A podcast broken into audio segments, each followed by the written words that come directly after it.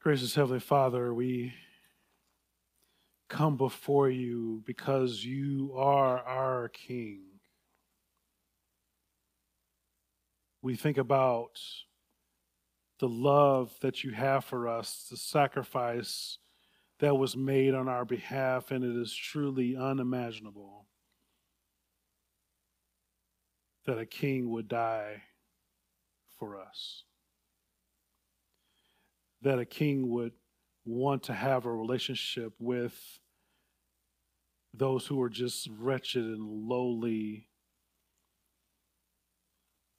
just like us. Father, we thank you for doing all the things that you've done, for giving us the grace and the mercy that you've shown in our lives for sending your son to pay the ultimate sacrifice so that we might be able to have life, that we might be able to have a relationship with our King, God of the universe. For that, we are so grateful. We're so thankful for who you are and what you've done. As we open up your sacred text here this morning, Father, we want to hear you speak to us through your word not for head knowledge that we might come uh, away from here knowing more doctrine or theology, but we would be changed from the inside out and know what you've done, how much you've loved us, and what our response to that love ought to be. Father, hide me behind the cross so people might see more of you and less of me. May the words of my mouth and the meditations of my heart be acceptable in your sight, my Lord, my strength and my Redeemer, in whom I trust. It's in Jesus' name we pray. Amen. If you would, turn with me in your copy of God's Word. We'll be in Romans chapter 2 here this morning. Romans chapter 2, starting in verse 17, continuing our series in the book of Romans. While you do that, I want you to imagine that you went to work one day and your boss told you that she was going on vacation and while she was on vacation, she wanted you to be in charge. And so, as she's gone, and it's like, this is very important. Here's a list of things that I need you to do. I'm going to be gone for two weeks. Here's a list of things that I need you to do while I'm away. This is a very important list. It's vital to the company that you not only take this list, but you do them, each and every one of them, very specifically. So don't lose it. Don't do any of these items out of orders. Don't, don't skip any steps. Don't change to it or add. Just, just execute the list. This is everything you need. And you're like, wow, that's, that's a lot of responsibility. This feels cool. I get to be in charge. That's what most of us would think, right? Isn't it humbling that the boss would come and single you out and say, hey, I want you to be in charge here's the things that are, again, vital to the, the company that, that need to be done while I'm away. So the week before the boss leaves, she says, Oh, hey, you got the list still, right? You haven't lost it? Right? Okay, great. Fantastic. So, do you have any questions? You understand everything that's on the list. You're like, yeah, yeah, I got it. Do you feel comfortable? Yeah, I'm I feel comfortable. You have any questions? No, it's pretty straightforward. I got this. I understand. All right, you got it. So we'll see you when I get back. So the boss is gone for a couple weeks, and when she gets back, she comes in and you you greet her. Hey, we missed you. Glad to let you back and tell me about your vacation. Fantastic. So how did everything go? She asked. How did how does everything go while I was gone? You say it was wonderful. It was great. It was fantastic. Everything went well. I meticulously went over the list. I highlighted areas that seemed to be important for me to remember. You know, and I even um, uh, memorized some of the steps because they were so vitally important to the company that I wanted to make sure that I got it. And she says, So, did you get everything done? Oh, um, I mean, you, I know you said not to change anything, but, you know, as I was reading through the list, I thought there could be some improvements. And surely I don't, I don't think you meant everything that you put on the list. So I just made some process improvements, let's say. I also thought it was important for other people to get acquainted to the list. So, you, know, I went above and beyond, and we had a little group that met, and we got together and we talked about the list and how important it was. And, and I wanted to show them my highlights, and we went on and memorized some of the items in the list. So, man, it was just some great instruction you put together. I really appreciate you leaving this list for me. Okay, that's that's weird, says the boss. So, what? How how did everything go once you did the list? When you went through those steps and you actually did what I asked you to do, everything worked all right, right?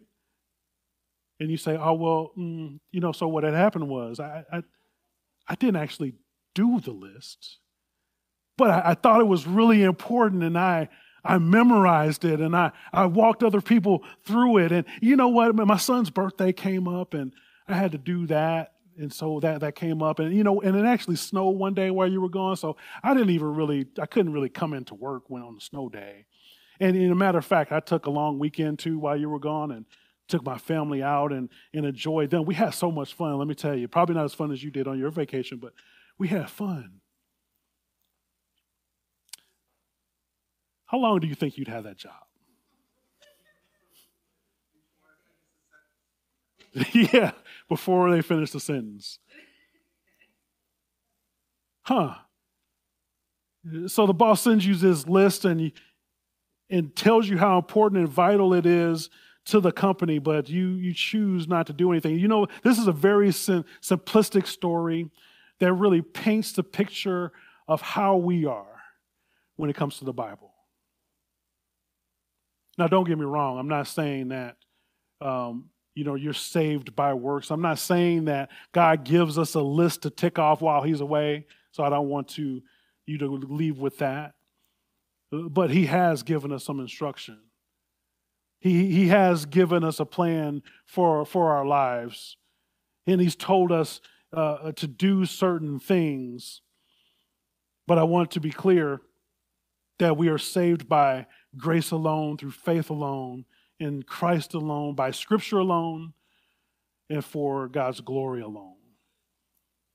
But because of that, our response to God's grace would be that we are obedient to Him.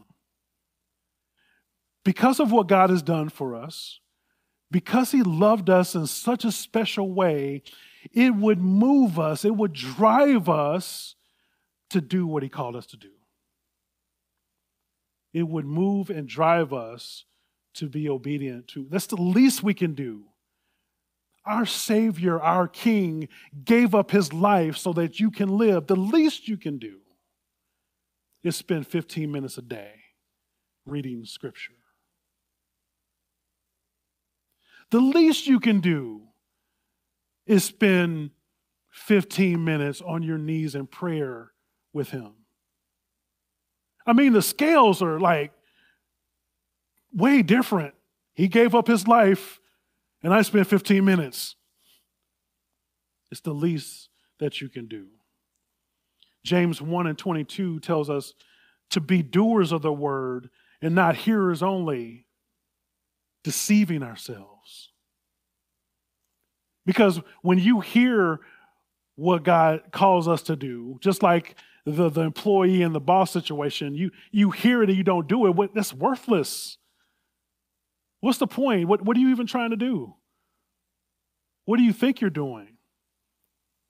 It's important that we understand and, and realize that we can not only be hearers of the word, but also doers, because just because you heard it one day doesn't get you anything.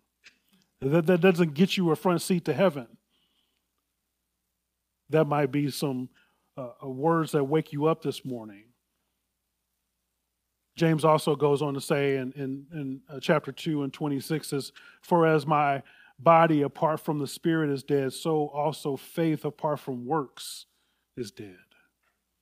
Again, not doing works so that we might achieve a, a measure of salvation or righteousness, but it, again, it's the least that we could do. We do that out of response for what God has already done for us. Faith without works is dead because the, the lack of works revealed an unchanged life or a spiritually dead heart. Those of you who are parents here in the room, uh, when you have a child, man, you just love them when you didn't even know you had that much love in your heart or the capacity to love in such a way until you had a child. Or maybe until you got married and you love your spouse in such a way you just didn't know that you had the capacity to, and it drives you to do things you never thought. In some, some movies that I would never have watched before. I watched because my wife wanted. One of our first dates was to, to go see the movie Titanic. Man, that was the best sleep I've gotten in a while. But I went because I wanted to be with the woman I was courting. And uh, and so we that's that's what love looks like. When we when we see the measure of what it is and what it looks like for us in our lives. So in the text this morning, Paul explains how God gives righteousness to those who follow his commands and seek him with a sincere heart. So look with me here. We're in Romans 2, starting in verse 17. And here God's word reads But if you call yourself a Jew and rely on the law and boast in God and know his will and approve what is excellent, because you are instructed from the law, and if you are sure that you yourself are a guide to the blind and a light to those who are in darkness, an instructor of the foolish, a teacher of children, having in the law the embodiment of knowledge and truth, you then who teach others, do you not teach yourself? While you preach against stealing, do you steal? Uh, you, you who say that one must not commit adultery, do you commit adultery? You who abhors idols, do you rob temples? You who boast in the law dishonor God by breaking the law. Let's pause there. Woo. Paul's going at him. Now, remember, just before this, uh, Paul, uh, Paul is talking to a mixed group. There's Jews there and there's Gentiles. Gentile means non Jew. So everybody who was not a Jew is, is technically a Gentile. And while Paul is going through, we remember he, he goes through this whole list of, of sins. He's like, hey, you shouldn't be doing any of this stuff. You, you know this is abhorrent to God. And the Jews are probably standing on the side. Yeah, preach it, Paul. That's right. Get them. Preach it. He's like, hold on for a second. Let me, let me make sure that you understand that I'm talking to everybody here and not just the Gentiles. The Jewish folks listen to Paul, they might have, they, they thought they were superior. They're like, hey, this was written for us.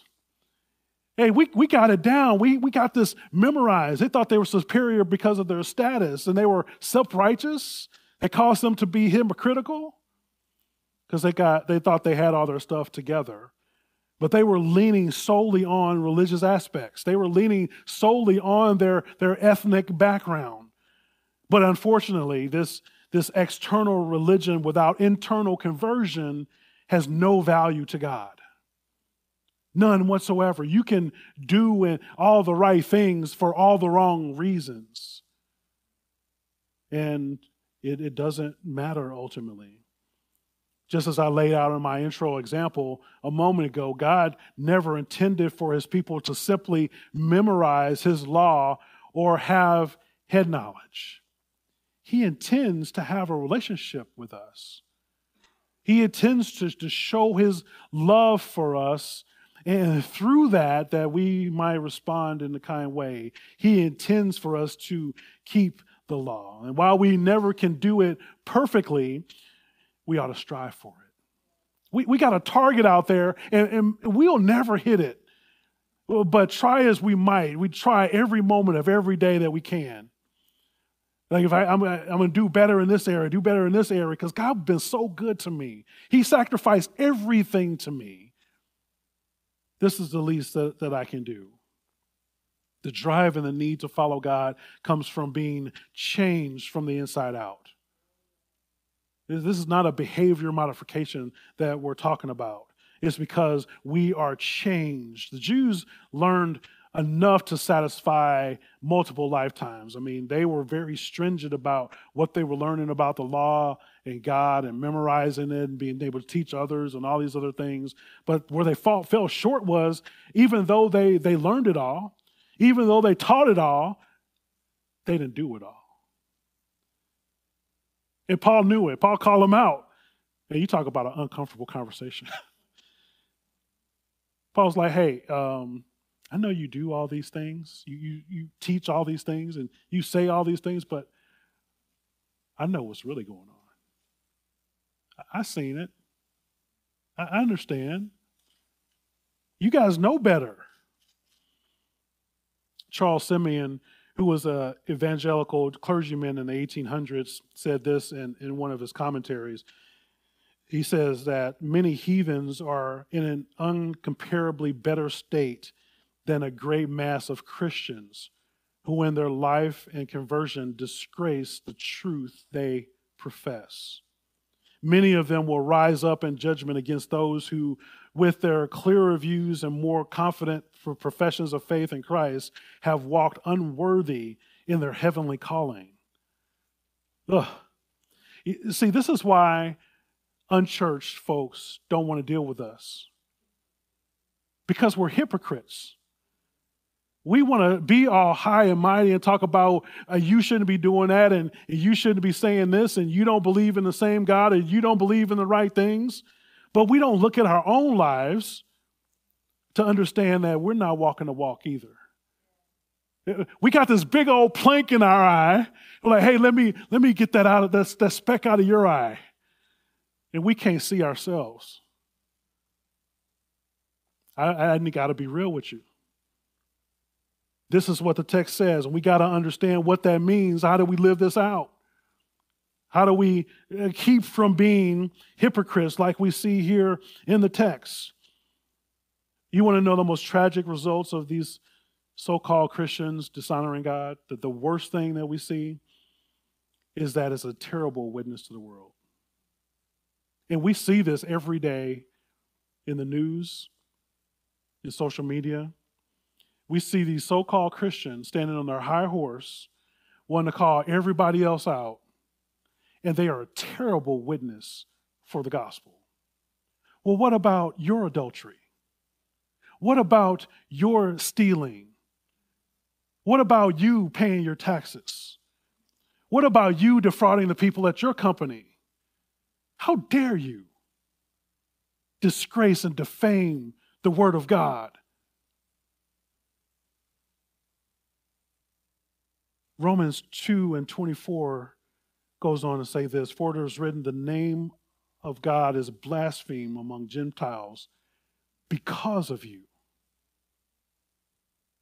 You're, you are so messed up that Gentiles are, they're looking, they're taking notice. Like, they talk about this Jesus and it sounds good, but there's some, some things not adding up here.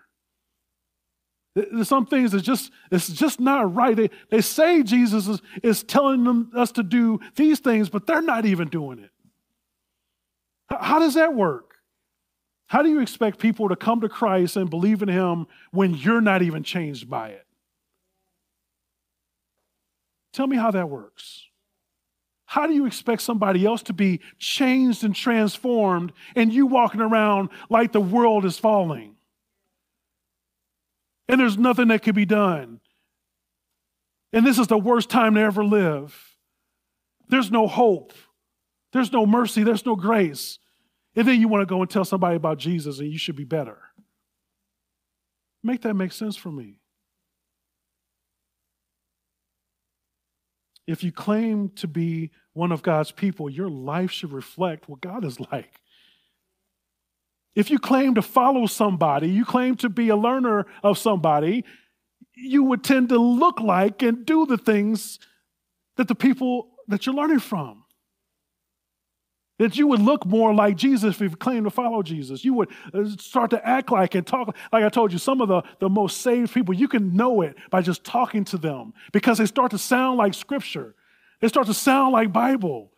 Like, oh, I know they spend time on their knees, and I know they spend time in the scripture. They sound just like, just like David did. they tend to reflect that, what they are putting in.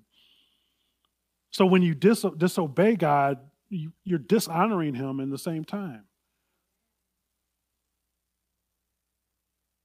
People are watching, people are taking notice. What do people think about God when they look at your life? Stay with me. I, you don't want to think about it, but what do, what do people think about God when they look at your life? My hope, my prayer is that we are a walking, talking testimony of who Jesus Christ is. That people would see the light of Christ in us, in our lives. That people would see that somehow we are different, that we are set apart. And they want to know why. Not, not only that, they want to know how they can be the same. Jesus said that he came to serve and not to be served. But would people say that about you? That you came to serve and not to be served? Psalm 86 and 15 says, But you, O Lord, are a God merciful and gracious, slow to anger, and abounding in steadfast love and faithfulness. Would people say that about you? That you're merciful and, and gracious, that you are slow to anger, that you're abounding in steadfast love and in faithfulness. Does that categorize your life? Men, does your love for your wife reflect the love that Christ has for the church? Does your love for your wife reflect in such a way that you would give up your life for her like Christ did the church?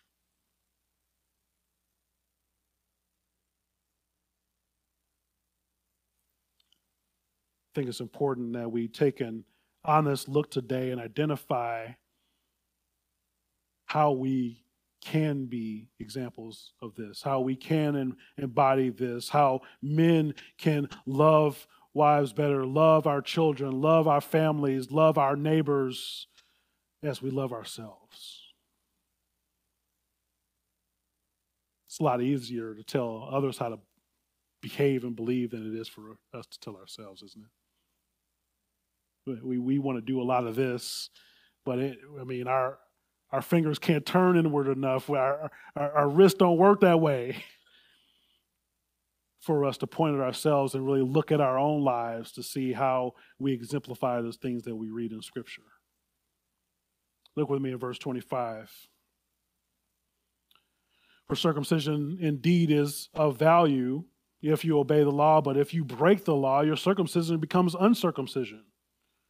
So if a man who is uncircumcised keeps the precepts of the law, will not his uncircumcision be regarded as circumcision? Then he who is, is physically uncircumcised but keeps the law will condemn you who have the written code and circumcision but break the law. For no one is a Jew who is merely one outwardly, nor is circumcision outward and physical, but a Jew is one inwardly, and circumcision is a matter of the heart, by the Spirit, not the letter. His praise is not from man, but from God. So there's a saying that says um, Christianity isn't a religion, it's a relationship. You all have heard that, right? I mean, of course, right? To the letter, obviously Christianity is a religion, but unlike other religions, it's um, it's spiritual rituals and, and, and, and, all these things don't, don't get you anywhere. It's not like you go and do all these things or you, you pay a certain amount and they get you into this special club. That's not how Christianity works. As Paul outlines, the authentic Jews weren't folks who performed these external rituals like circumcision, uh, but those who follow God in obedient relationship. And there's no other religion out there where you can have a relationship with the Creator. You just go and do stuff, and you hope that you do enough to get you in a place that is good. but that is not how Christianity works.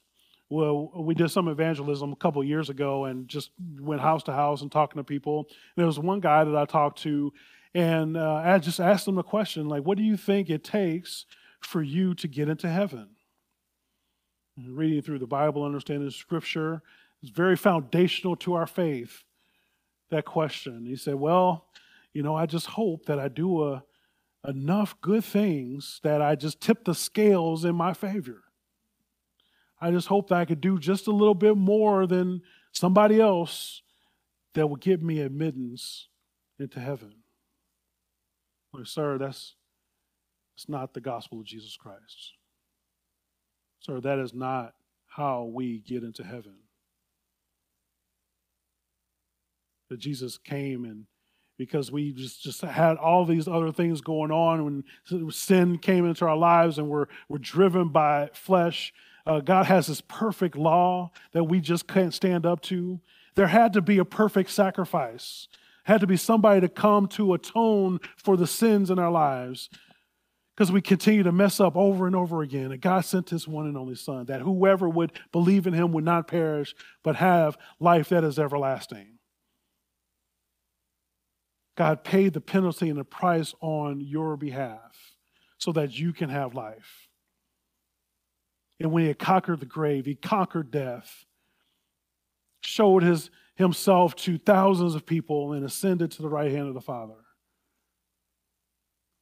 And now, if, if you would just believe in him, then you would be his. You will be grafted into his family. Jesus did the work, you didn't. You're covered by the blood of Jesus if you would just believe. Would you do that today?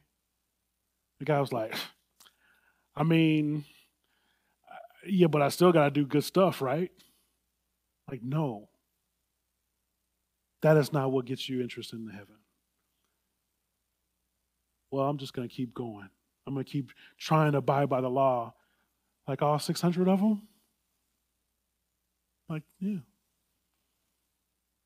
I got to pray with with the guy, and hopefully, I mean, I never saw him again. Hopefully, he starts to to look more into the scripture and he understands what uh, salvation by by faith through grace means. Understand why Jesus came, what that looks like, and, and, and how he uses that in his life. And he knows that because of his love for God and through those things, he would want to do good things but not so that it get him a special status, not so that it get him a front seat in heaven. Later in chapter 9 in, in Romans, Paul talks more about um, this distinguishment between Israel according to the flesh and Israel according to the promise, which he's kind of laying out here in these first few verses, and he's going to go more into that in chapter 9. But I'm sure as Paul is talking, um, some of the ears perked up when in verse 27, I don't know if you missed this, but he says in 27, then he who is physically uncircumcised but keeps the law will condemn you who have the written code in circumcision but break the law. I'm sure the Jews were like, say what now? It, are you trying to say that the, the Gentiles they're going to judge us? The, the chosen, what are you talking about? They're thinking that they're the ones that are going to be able to judge. But Paul flips it on them.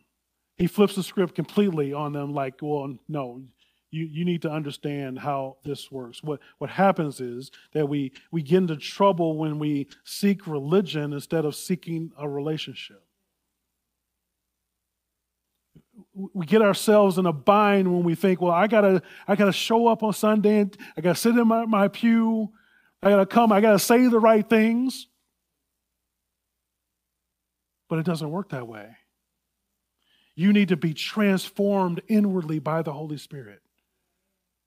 That's what we're striving for. That's what I want you all to get and understand.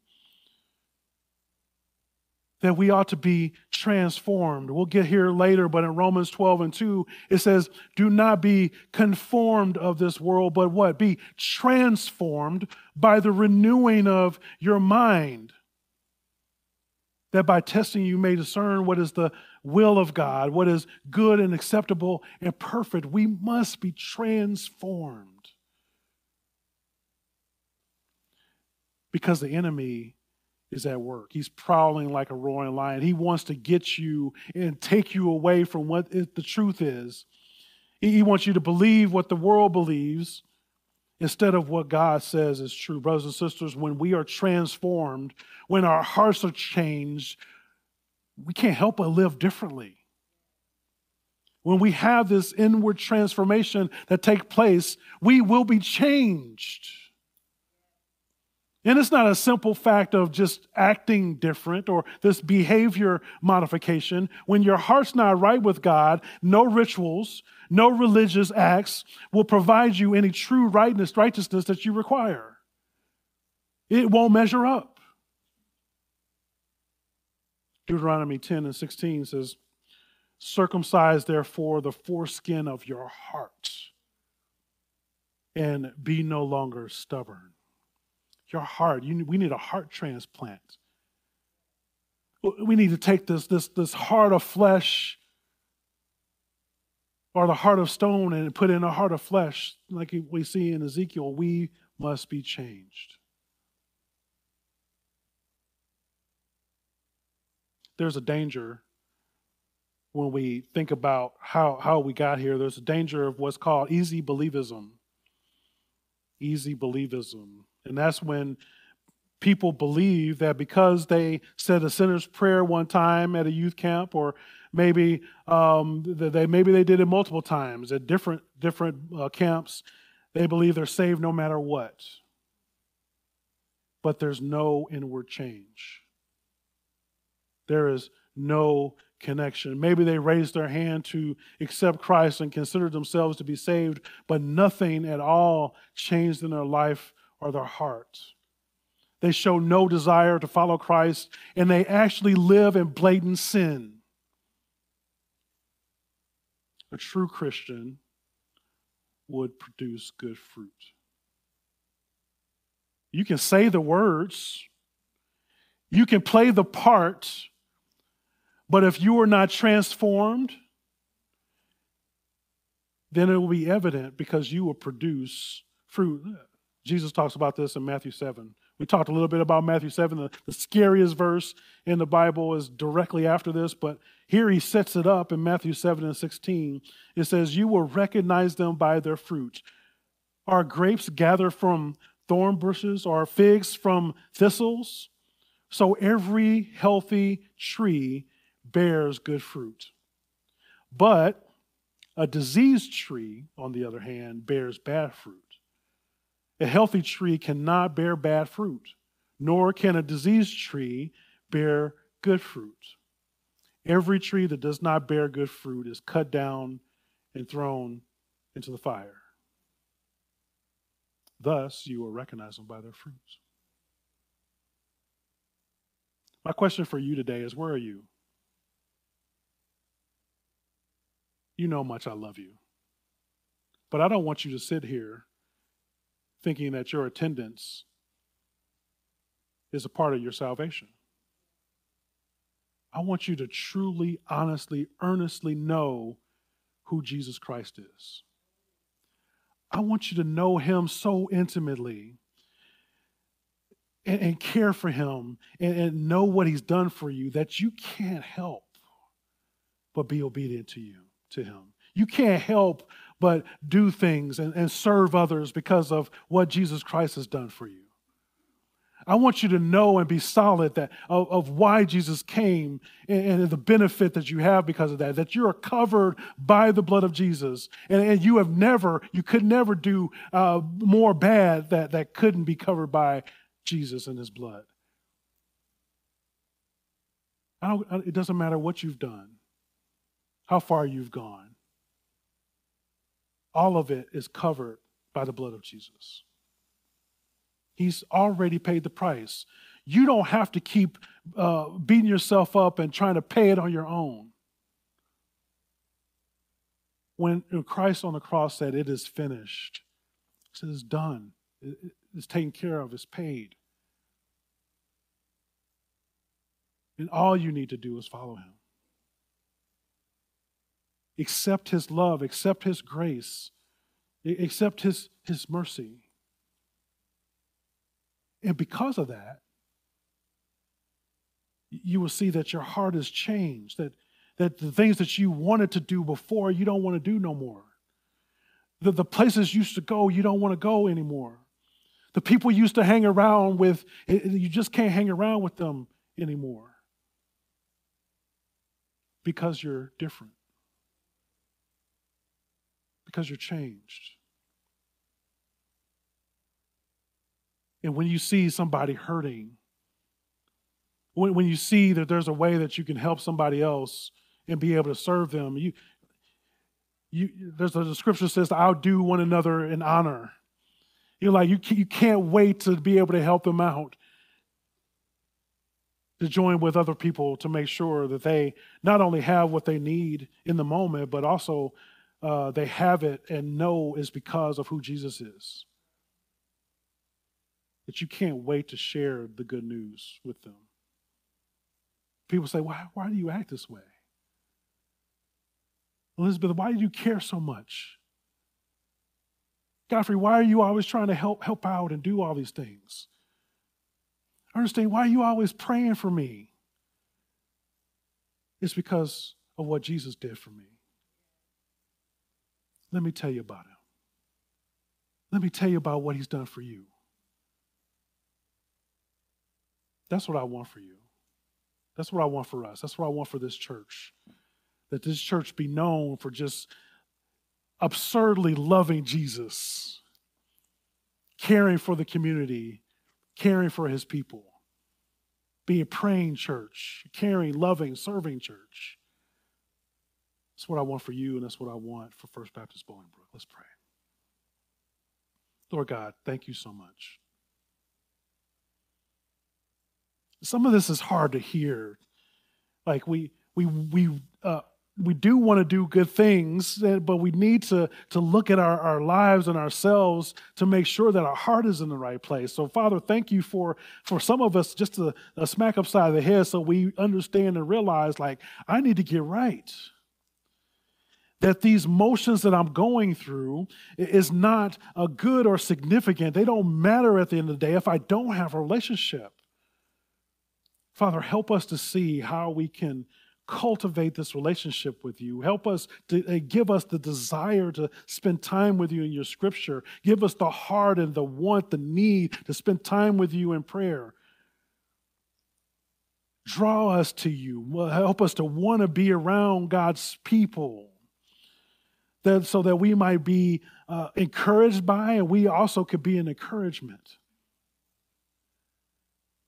Help us to, instead of thinking about uh, uh, uh, this is not the right time or this might be a burden on me right now, help us to look and see, well, how can I go above and beyond to, to serve people because of the ultimate sacrifice you paid for me? Even while I still sin, you died for. Help us to live this out in every moment of every day and help it to be contagious that we would uh, live so fervently for you that people would be like, what's going on? What, how can I be changed like that? What must I do to be saved? Not for our own benefit, not so that I can talk about, hey, I was, uh, brought all these people to Christ, but so that you can get the honor and glory. Father, we thank you so much. I thank you for all the things that you've done amongst your people here at First Baptist Bolingbrook and all the things that you are yet to do. And we thank you for these things in Jesus' name. Amen.